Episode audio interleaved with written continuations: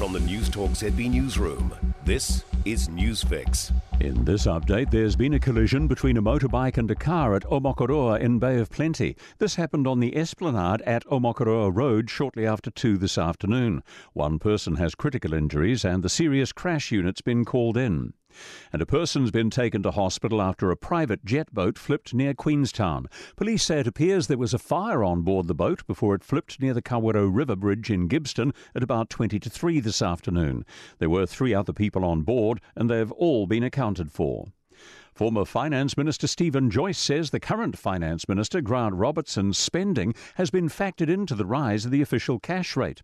The Reserve Bank has raised the OCR by 50 basis points to 2%, and there are forecasts it could go as high as 4%.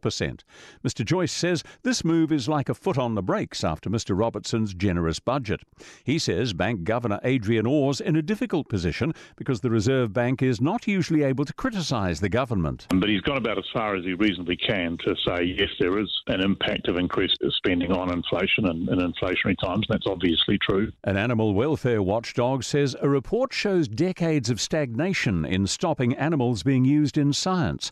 A primary industries ministry report shows close to a quarter of a million animals were used for science in 2020, a decrease of more than 70,000 compared with 2019. The three year average also fell to nearly 290,000. Anti Vivisection Society Director Tara Jackson says this shows the number of animals bred not used and killed increased more than 12,000 to about 150,000. That really symbolises how the industry views animals. They're not individual lives that matter. New Zealanders now trust banks more than supermarkets. New Consumer NZ research shows 32% of us don't trust supermarkets. That's double the 17% who said that last year. Banks are now trusted more. That's news.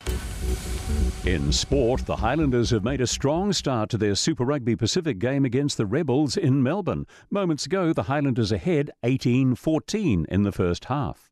The Stars are surging towards a home playoff fixture in netball's ANZ Premiership.